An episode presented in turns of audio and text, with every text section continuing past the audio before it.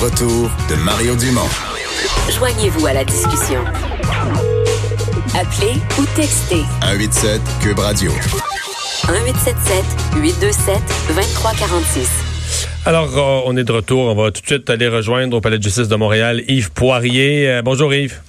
Bonjour Mario. Parce que c'est fini pour l'instant, là, euh, le témoignage de, de Éric Salvaille et euh, tout est arrêté pour euh, quelques jours, là. Hein?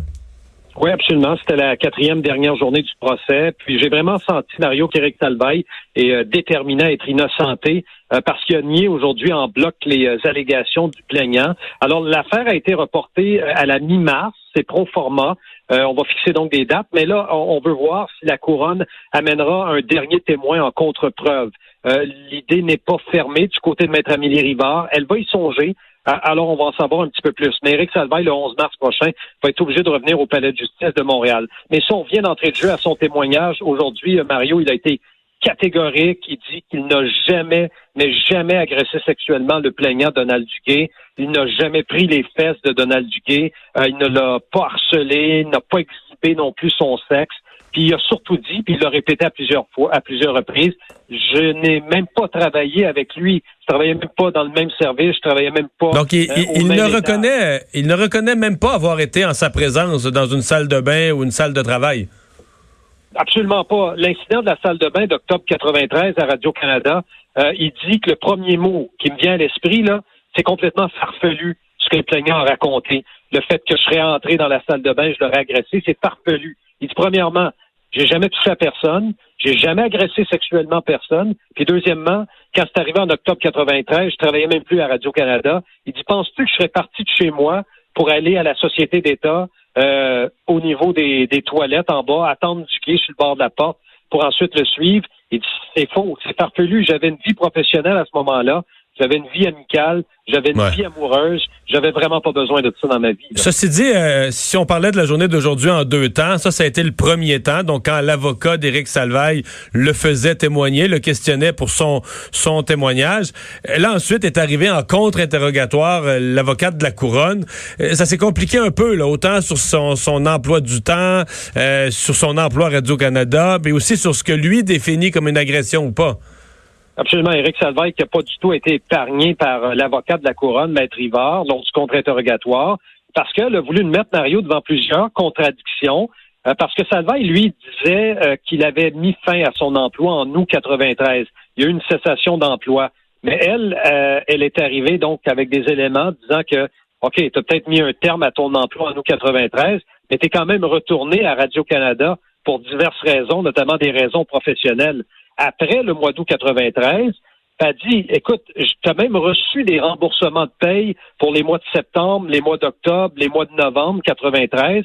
C'est la période qui coïncide avec des faits allégués par le plaignant. Tu dit, écoute, tu avais même un lien d'emploi que tu avais conservé avec Radio-Canada après le mois d'août 93 parce que tu faisais de l'animation de foule, puis tu collaborais à ce moment-là avec Julie Snyder qui animait une émission qui s'appelait à l'époque L'enfer, c'est nous autres. Alors, elle lui dit, c'est bien beau, je comprends que tu dis que tu n'étais plus là, mais moi, j'ai des informations et je les amène justement devant le juge qui font en sorte que tu es quand même retourné à Radio-Canada par la suite.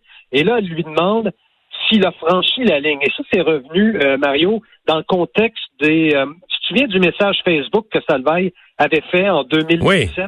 Euh, après l'article de la presse, TVA également avait présenté des cas euh, d'allégations justement de gens qui disaient qu'ils avaient été harcelés à maintes reprises. Là, Maître revient là-dessus, sur son message Facebook.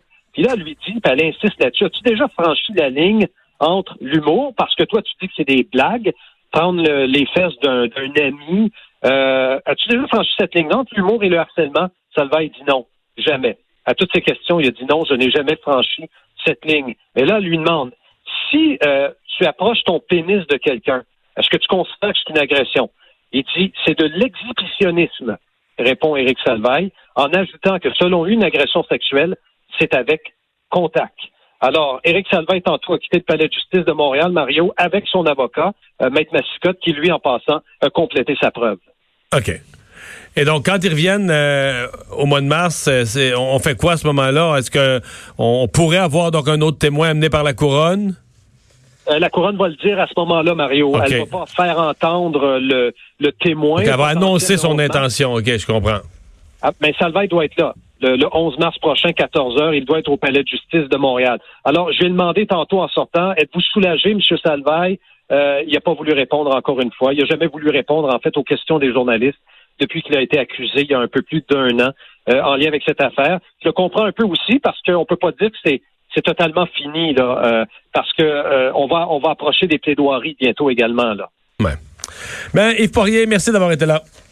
À bientôt, Mario. Au revoir. Donc, euh, tout ça remis au 11 euh, mars. C'est dur à. Ouais, là, c'est dur de se faire une idée, là. hein. Ben Qu'est-ce que le juge, on voudrait être dans la tête du juge, lui a entendu tout ça, c'est tellement plein de contradictions. Deux versions de faits qui ont l'air bien crédibles, bien appuyées, des gens très calmes qui...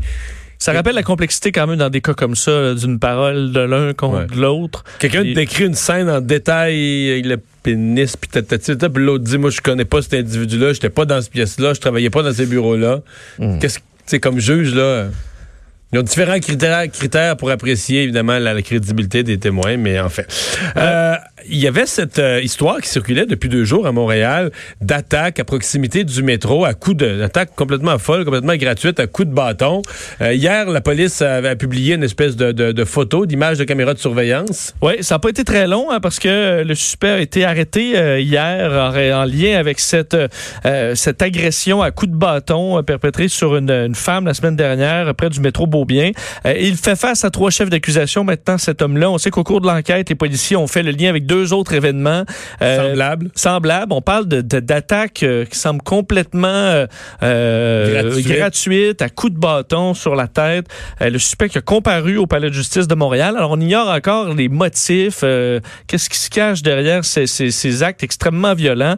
Le SPVM qui avait donc, tu, tu l'as dit, le dévoilé des images de, de caméras là, qui avaient été prises quelques minutes avant l'attaque. On avait réussi à repérer l'homme le 13 février dernier sur l'avenue Châteaubriand, tout près de la station Beaubien. L'image était quand même assez claire et vu le- quand même l'inquiétude, je pense, générale par rapport à une histoire aussi, euh, aussi bizarre, euh, ça a été énormément partagé sur les réseaux sociaux, là, des milliers de fois. Alors rapidement, on a pu avoir des informations sur l'homme qui a mené à son arrestation et à une mise en accusation. Alors quand même une bonne nouvelle au moins. Euh, alors on verra le- le- le- la suite des procédures.